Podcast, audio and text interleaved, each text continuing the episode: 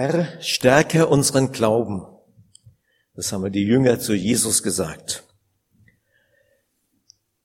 Stärke unseren Glauben oder vermehre unseren Glauben. Wir singen in wenigen Minuten den Text, Zusammenhang. Als Unterthema habe ich gesagt, äh, geschrieben, unser Gebet wollen wir bitten oder sollen wir bitten oder sollen wir auch sprechen? Eine andere aktive Form des Gebetes. Also Glaubensstärken, das ist ja ein riesen, riesen Thema. Da kann man ein ganzes Jahr drüber predigen, ganz verschiedene Gesichtspunkte. Heute soll es darum gehen, wie beten wir, dass unser Glaube gestärkt wird. Das Ziel ist, dass wir herauskommen aus einer gewissen Ohnmacht und Hilflosigkeit.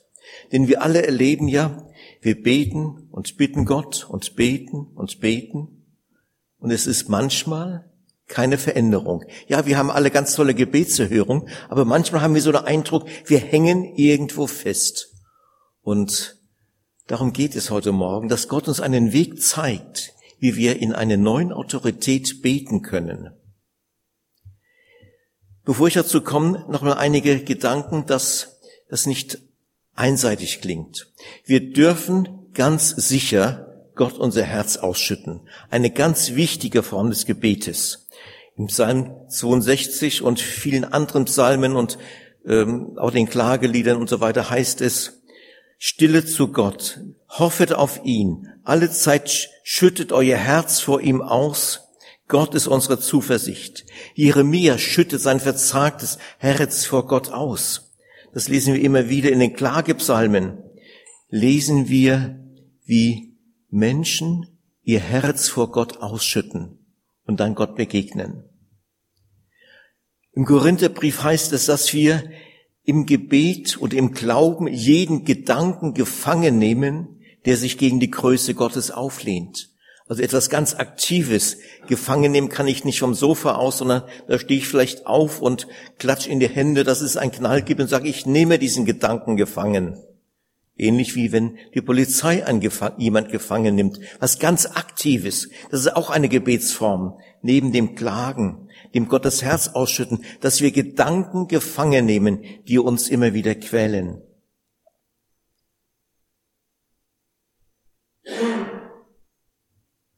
Stärke unseren Glauben. Heißt das mehr zu beten, länger zu beten, lauter zu beten? Heißt das Zweifel, die wir alle haben, zu verdrängen und sagen, wir dürfen als Christen keine Zweifel haben? Ja, im Jakobus heißt es ja, er bitte aber im Glauben und Zweifel nicht. Wer zweifelt, gleich eine Meereswoge, die vom Wind hin, hin und her getrieben wird. Und deshalb haben manche Christen so, ja, ich darf nicht zweifeln, ich muss glauben, ich muss einfach dran festhalten. Aber das führt manchmal eben auch in die Sackgasse. Und so wollen wir heute über dieses Sprechen, über das Gebet, was ausspricht, uns Gedanken machen. Das ist eben eine ergänzende Art des Gebetes. Es gibt vielerlei Gebete, ich habe es eben gerade angedeutet. Aber Gott zum Beispiel hat durch sein Wort diese Welt geschaffen. Es ist das ganz einfach, Gott sprach und es geschieht. Und das Wort, das wir nachher nochmal sehen, hat hier eine positive wie eine negative Bedeutung. Aber jetzt, die Jünger sagen zu Jesus, Herr, stärke uns den Glauben, und Jesus gibt ihnen keine Ermahnung. Nicht, ihr müsst mehr Stille haben. Ihr müsst das Wort Gottes besser studieren. Jesus antwortet mit einem Bild und vergleicht den Glauben mit etwas, was für die Zuhörer damals sehr selbstverständlich war, für uns weniger. Ich lese den Text aus, ähm, aus Lukas und nachher ergänzen aus Markus. In Lukas 17 heißt es, die Apostel baten den Herrn, gib uns doch mehr Glauben. In anderen Übersetzungen stärke uns den Glauben. Und der Herr antwortete, selbst wenn euer Glaube nur so groß wäre wie ein Senfkorn, könntet ihr zu diesem Maulbeerbaum hier sagen, hebe dich samt deinen Wurzeln aus der Erde und verpflanze dich ins Meer, und er würde euch gehorchen. An anderer Stelle spricht Jesus davon, wenn euer Glaube nur so ein groß ist wie ein Senfkorn, könnt ihr zu dem Berg sprechen, hebe dich hinweg. Und jetzt als Grundlage für diese Predigt Markus 11, den Zusammenhang erläutere ich gleich nochmal. Da geht es um den verdorrten Feigenbaum und da sagt Jesus, habt Glauben an Gott. In anderen Übersetzungen, habt Glauben Gottes, Glauben, der von Gott kommt. Ich sage euch, wenn jemand zu diesem Berg hier sagt, hebe dich empor und stürze dich ins Meer, und wenn er dabei in seinem Herzen nicht zweifelt, sondern glaubt, dass das, was er sagt, geschieht, wird es eintreffen. Darum sage ich euch, wenn ihr betet und um etwas bittet, dann glaubt, dass ihr es empfangen habt. Und die Bitte wird euch erfüllt werden, was immer es auch sei. Und wenn ihr beten wollt und etwas gegen jemanden habt, dann vergibt ihm, damit euer Vater im Himmel euch eure Verfehlungen auch vergibt. Als ich mich intensiver mit diesem Text beschäftigt habe, bin ich über den letzten Vers gestolpert. Aber dazu sage ich nachher was. Wollen wir uns mal die Situation anschauen. Da sind jetzt einige Begriffe. Das erste Begriff ist das Senfkorn. Also ich weiß nicht, wer von euch schon mal Senfkorn gesehen hat. Es zerrinnt sich in den Fingern. Aber damals war das was gang und gäbe. Aber ist von einem Senfkorn die Rede. Von der Kleinheit des Senfkornes könnte man auch von einem Sandkorn sprechen. Aber es ist von einem Senfkorn die Rede. Und was wird aus einem Senfkorn? Ein riesengroßer Baum.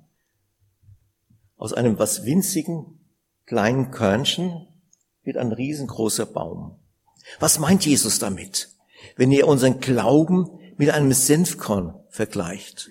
Ja, nochmal, nicht mit einem Sandkorn. Ein Sandkorn ist tot, aber ein Senfkorn hat ganz viele Informationen drin. In der DNS, DNA, wie man es auch immer sagen möchte, dass daraus ein riesengroßer Baum wird. Wenn das Senfkorn in die Erde fällt und zerfällt, wird ein riesengroßer Baum drauf. Das ist die Genetik des Senfkornes.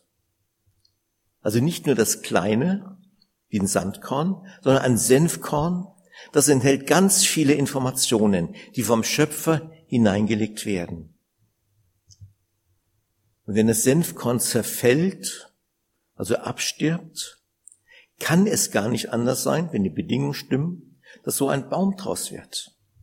Ein riesengroßer Baum.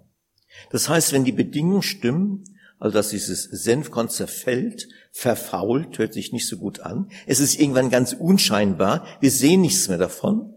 Aber wenn die Bedingung stimmt, dass es ernährt wird, also durch Wasser und gute Erde, wird, und durch die Sonne natürlich, wird solch ein Baum draus.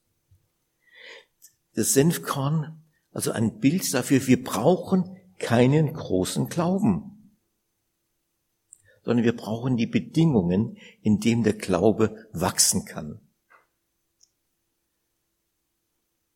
Wir beten manchmal, Herr, gib mir doch mehr Glauben. Ja. Aber der Glaube ist eigentlich von Gott gegeben. Er ist in uns hineingelegt durch das Werk des Heiligen Geistes, als wir gläubig geworden sind.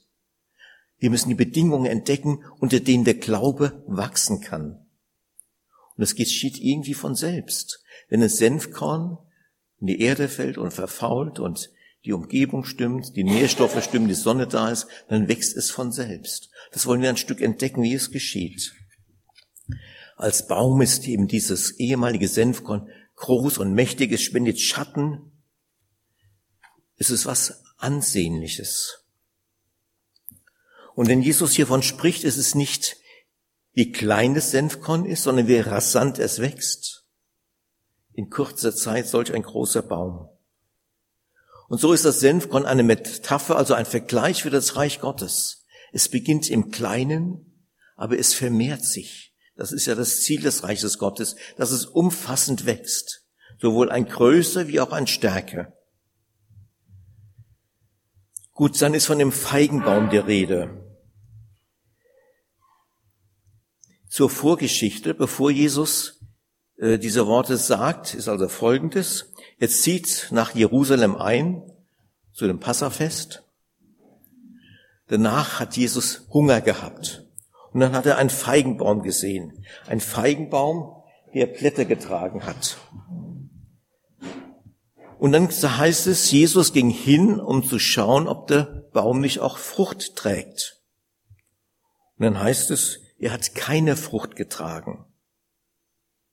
Es sah so aus, als ob er Frucht trägt, aber er hat keine Frucht getragen. Und dann hat Jesus diesen, war ernüchtert, vielleicht auch enttäuscht, weil er Hunger hatte, und sagt, nie mehr soll von dir, dem Feigenbaum, Frucht ausgehen. Und warum das ein Stück zu erklären, es war früher, es war ja also Passafest, also Ostern, in etwa, jetzt Frühjahrszeit. Und zu Beginn der Feigensaison, also es gibt dreimal im Jahr Feigen, das ist schon mal was Bedeutendes. Zum Beginn dieser Feigensaison gab es so Plattknospen, die aufspringen. Und normalerweise reifen die Feigen schon, wenn die Blätter entstehen, die Blattknospen aufspringen. Also nicht erst dann wie beim Apfelbaum, nachdem die Blätter sie voll ausgeprägt sind, sondern im Frühjahr gibt es die ersten Feigen, die Frühfeigen. Und wenn ein Feigenbaum Blätter hat, dann hat man damals erwartet, und Jesus eben auch, dass schon Feigen da sind. Im Sommer gibt es dann noch mal mehr Feigen, im Herbst dann auch noch mal. Aber hier war ein Baum, der hatte Blätter, hat also Feigen versprochen, aber noch keine Frucht gehabt. Mehr Schein als Sein. Wenn man dann Hunger hat und den Feigenbaum sieht und Feigen schmecken köstlich, dann läuft einem das Wasser im Mund zusammen. Aber es waren eben keine Feigen da. Er sah vielversprechend aus. Äußerlich war es okay, es waren Blätter da, aber die Frucht hat gefehlt.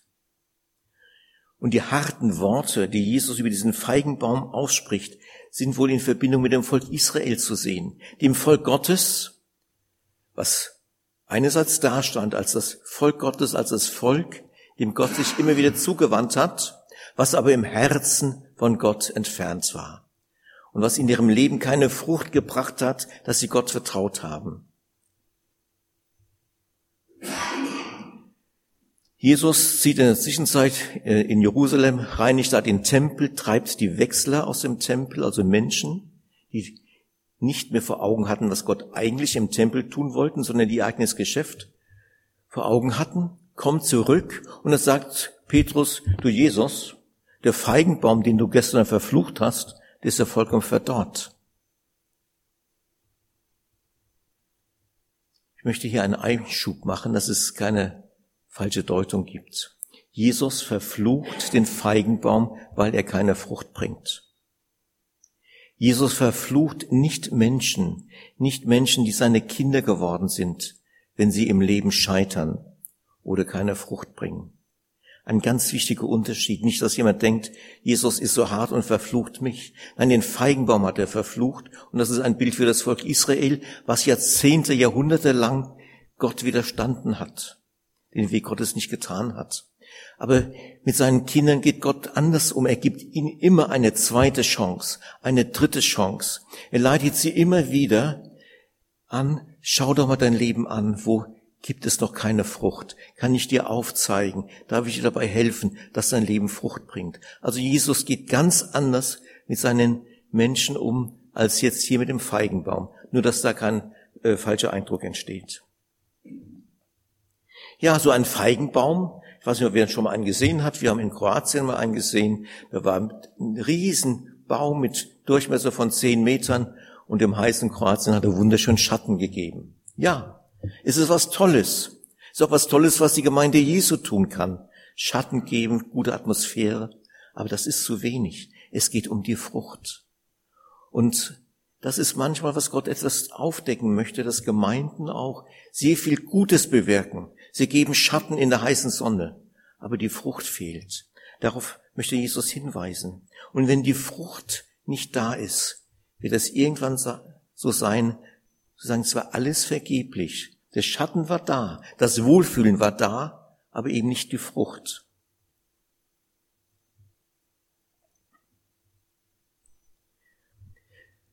Ein nächster Begriff ist der Berg. Wir sehen hier einen Ölberg. Also ein Berg zu versetzen, ist eigentlich unmöglich. Zumindest geografisch unmöglich. Da bräuchte schon ein riesen Erdbeben und ein Vulkan, dass der Berg sich versetzt wird. Gut, die Metapher, wenn ihr zu dem Berg sprecht, wird er sich hinwegheben, ist eben nicht geografisch zu sehen. Aber ein Hinweis dafür, dass das Unmögliche dem Gott alle Möglichkeiten wirklich möglich ist. Das, was uns vor Augen steht, als unmöglich, ist Gott möglich. Und jetzt kommt was Entscheidendes. Jesus sagt nicht, wenn ihr vor einem Berg von Schwierigkeiten steht in eurem persönlichen Leben, dann betet und betet und betet, Gott wird diesen Berg hinwegsetzen. Jesus sagt, wir dürfen sprechen und der Berg wird sich hinwegsetzen. Eine andere Art des Betens. Das Beten ist für Jesus oft aktiv. Werfet alle eure Sorgen auf ihn. Nicht bittet ihn, dass ihr euch die Sorgen wegnimmt. Nein, werfet eure Sorgen auf ihn. Nehmt eure Gedanken gefangen. Sprecht zu dem Berg im Namen Jesu, er wird sich hinwegheben. Was ist das für eine gewaltige Dimension. Wir dürfen zu dem Berg unserer Schwierigkeiten sprechen. Hebe dich hinweg im Namen Jesu. Wir dürfen beten, wenn wir für unlösbare Probleme vor Augen haben. Im Namen Jesu löst euch auf. Die Bedingungen, unter denen wir beten, kommen gleich noch. Ja, sprich zu dem Berg. Also nicht bete, dass Jesus es tut, sondern Jesus hatte uns die Autorität gegeben, sprich zu dem Berg, eine Befehlsform. Wir kennen die Macht der Zunge. Der positive Gebrauch, Gott sprach und es wurde diese Welt, Licht und die Tiere und Berge und Land und Wasser. Wir kennen auch die Warnung, Tod und Leben steht in der Gewalt der Zunge. Etwa in den Sprüchen. Jakobus warnt eindringlich vor dem saloppen Gebrauch der Zunge. Worte haben Macht. Sie können über Leben und Tod entscheiden. Als Gedankenanstoß haben unsere Worte noch Macht? Oder ist durch die Inflation unserer vielen Worte, die wir gedankenlos daher sagen, dass unsere Worte keine Macht mehr haben? Das Wort aus dem Mund Gottes hat Macht, Dinge zu verändern. Sprich zu dem Berg. Und dann heißt es vom Glauben der Rede, dass wir das auch glauben, dass wir nicht zweifeln. Wenn ihr betet um, und um etwas bittet, dann glaubt, dass ihr es empfangen habt. Und die Bitte wird euch erfüllt sein, was immer es auch sei. Der Glaube, das ist kein positives Denken, wie manche meinen. Es gibt ja so diese Redensart, Glaube kann Berge versetzen. Da meint man, wenn man sich nur genug was Positives vorstellt, gehen die Schwierigkeiten dahin. Das kann manchmal sein bei Schwierigkeiten, die wir einfach befürchten, die aber nicht objektiv da sind. Dass eine positive Vorstellung etwas bewirken kann. Das ist absolut okay. Aber wenn es um Berge geht, die wir nicht nur befürchten, sondern die Realität sind, wenn Schwierigkeiten da sind, wenn Nöte da sind, dann kann die positive Einstellung, die reicht einfach nicht aus. Glaube nicht aus uns selbst, sondern Glaube Gottes. Glaube, der von Gott kommt. Wenn Gott ein Wort spricht, dürfen wir das glauben. Glaube, der von Gott kommt. Genauso kann man übersetzen Glaube an Gott. Ist beides möglich vom Urtext hier. Glaube an einen großen Gott. Da möchte ich zwei Zitate bringen von einem schottischen Pastor aus dem vorletzten Jahrhundert, der in Südafrika gewirkt hat. Wie kraftvoll unser Gebet ist, hängt fast ausschließlich davon ab, welche Vorstellung wir von dem haben, mit denen, mit dem wir reden. Von André Mouret. Wie kraftvoll unser Gebet ist, hängt fast ausschließlich davon ab, welche Vorstellung wir von dem haben, mit dem wir reden. Mit welchem Gott rede ich? Mit dem Gott, der die Welt geschaffen hat? Mit dem Gott, der Wunder tun kann, dem alles möglich ist? Oder mit einem harmlosen Gott, der irgendwo gezähmt wurde? Und ein anderes Zitat von Helmut Thielicke, ein Pastor in Hamburg in der Nachkriegszeit, Er fragt, sollen wir im Gebet bescheiden oder unbescheiden sein? Es gibt ja so eine Deutung von Demut, dass wir als Christen sehr bescheiden sein sollen. Aber er sagt, sollen wir im Gebet bescheiden oder unbescheiden sein? Wir bitten Gott nicht mehr um durchgreifende Änderung der Verhältnisse, sondern nur noch um Kraft. Wer in seinen Gebeten zu bescheiden ist, verrät damit, dass er Gott für einen kleinen Mann hält, der mit seinen, Haus, mit seinen Gaben haushalten muss und es selber nicht so kann, wie er will. Diese Bete deckt der Teufel mit seinem Sorgengeist, mit seinem Trübsinn und seinen Angstgespenstern ein, dass das bisschen Glauben wirklich zum Teufel gegangen ist. Wir winseln um das Almosen von ein bisschen Nervenkraft und Seelenruhe, während Gott ein Reich zu vergeben hat. Glaube, der von Gott kommt und Glaube an einen großen Gott kann das bewirken, dass ein Berg von Schwierigkeiten, von Sorgen, von Ängsten, von Nöten sich hinweghebt. Aber dann gibt es die Glaubenshindernisse. Auf den Zweifel möchte ich das einfach mal aus Zeitgründen nicht weiter eingehen. Entscheidend ist nur, dass wir mit unserem Zweifel zu Gott kommen und nicht unseren Zweifel über unser Gebet einfach oder unser Gebet einfach dämpfen lassen, sondern auch Gott mit Gott ringen. Gott, ich habe Zweifel, begegne du mir mit deinen Möglichkeiten. Aber ich möchte etwas Persönliches sagen, was mich sehr bewegt hat, diesen letzten Vers. Wenn ihr beten wollt und etwas gegen jemand habt, dann vergibt ihm, damit euer Vater im Himmel euch eure Verfehlungen auch vergibt. Eine andere Übersetzung, wenn ihr beten wollt und Groll im Herzen habt, dann vergibt ihm, damit euer Vater im Himmel euch eure Verfehlung auch vergibt. Es gibt viele Gebetshindernisse, die können wir, auf die können wir jetzt nicht drauf eingehen. Ich habe in meinem Leben ganz viele Berge erleben müssen, sehen müssen, die von Menschen gemacht worden sind. Berge, die durch Schwierigkeiten hervorgerufen sind, die durch Menschen verursacht sind. Sei es in der Gemeinde, sei es im Beruf, dass Menschen mir viele Schwierigkeiten bereiten oder bereitet haben oder auch meine Prägung, meine Erziehung, wie auch immer. Und das stand wie ein riesengroßer Berg vor mir. Und ich bin manchmal dran zerbrochen. Und habe dann einen Groll im Herzen gehabt gegen die, die die Schwierigkeiten bereitet haben. Betrifft auch Gemeinde, dass sie sagt, muss das denn sein? Müssen denn einige so äh, ausscheren oder Schwierigkeiten machen oder äh, rebellieren oder oder oder? Ich möchte das nicht weiter ausführen. Aber auch im Berufsleben. Es gibt Menschen, die bereiten mir Berge von Schwierigkeiten. Und ich bete und bete und es tut sich wenig.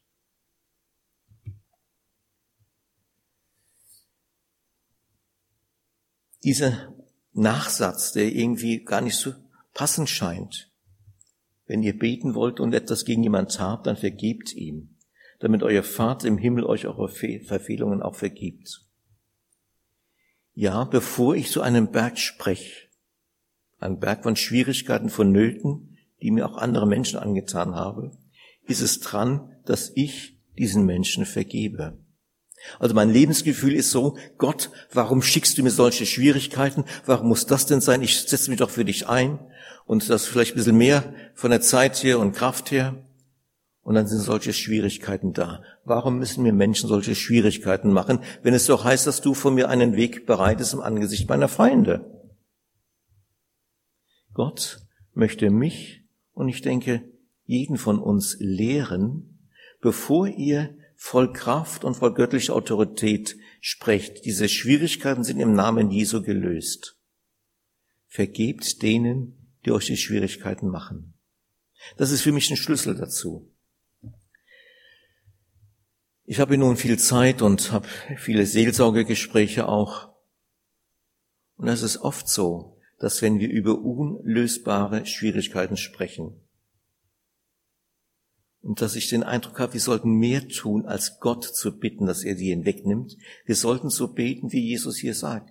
betet oder ich spreche zu dem Berg, hebe dich hinweg. Zu, zu dem Berg deiner Emotionen, vor allen Dingen zu dem Berg deiner Enttäuschungen, zu dem Berg deiner Verletzungen durch Familie, aber auch durch Gemeinde. Sprich, dass es sich im Namen Jesu auflöst. Aber dann ist der Punkt, was ist die Voraussetzung? Denen zu vergeben, gegen die wir Groll im Herzen haben. Groll, weil sie uns die Schwierigkeiten bereiten. So einfach. Und das ist für mich eins von den Punkten, die für das Senfkorn wichtig sind, von der guten Nahrung. Es muss gepflegt werden, ja. Es muss verfallen, die, der eigene Stolz zerfällt. Da muss eine Umgebung da sein, die förderlich ist für das Wachstum. Und das ist die Vergebung. Das ist die das, äh, die Erde und das Wasser und die Sonne für das Senfkorn, dass es zu solch einem Baum wird. Es gibt noch andere Punkte in diesem, äh, was Jesus sagt, was den Glauben betrifft, dass der Glaube nicht egoistisch ist, sondern auf das Wohl vom Reich Gottes ausgerichtet ist. Auch etwas ganz Wichtiges, dass es äh, nicht mir dient, nicht meinen Beweggründen, dass ich gut dastehe, sondern dass Gott die Ehre gegeben wird. Aber ich möchte mal zusammenfassen jetzt. Sprich zu deinen Emotionen im Herzen, zu deinen Umständen. Äh, verharre nicht in der Haltung der Hilflosigkeit. Gott mach du, ich bin ja so schwach.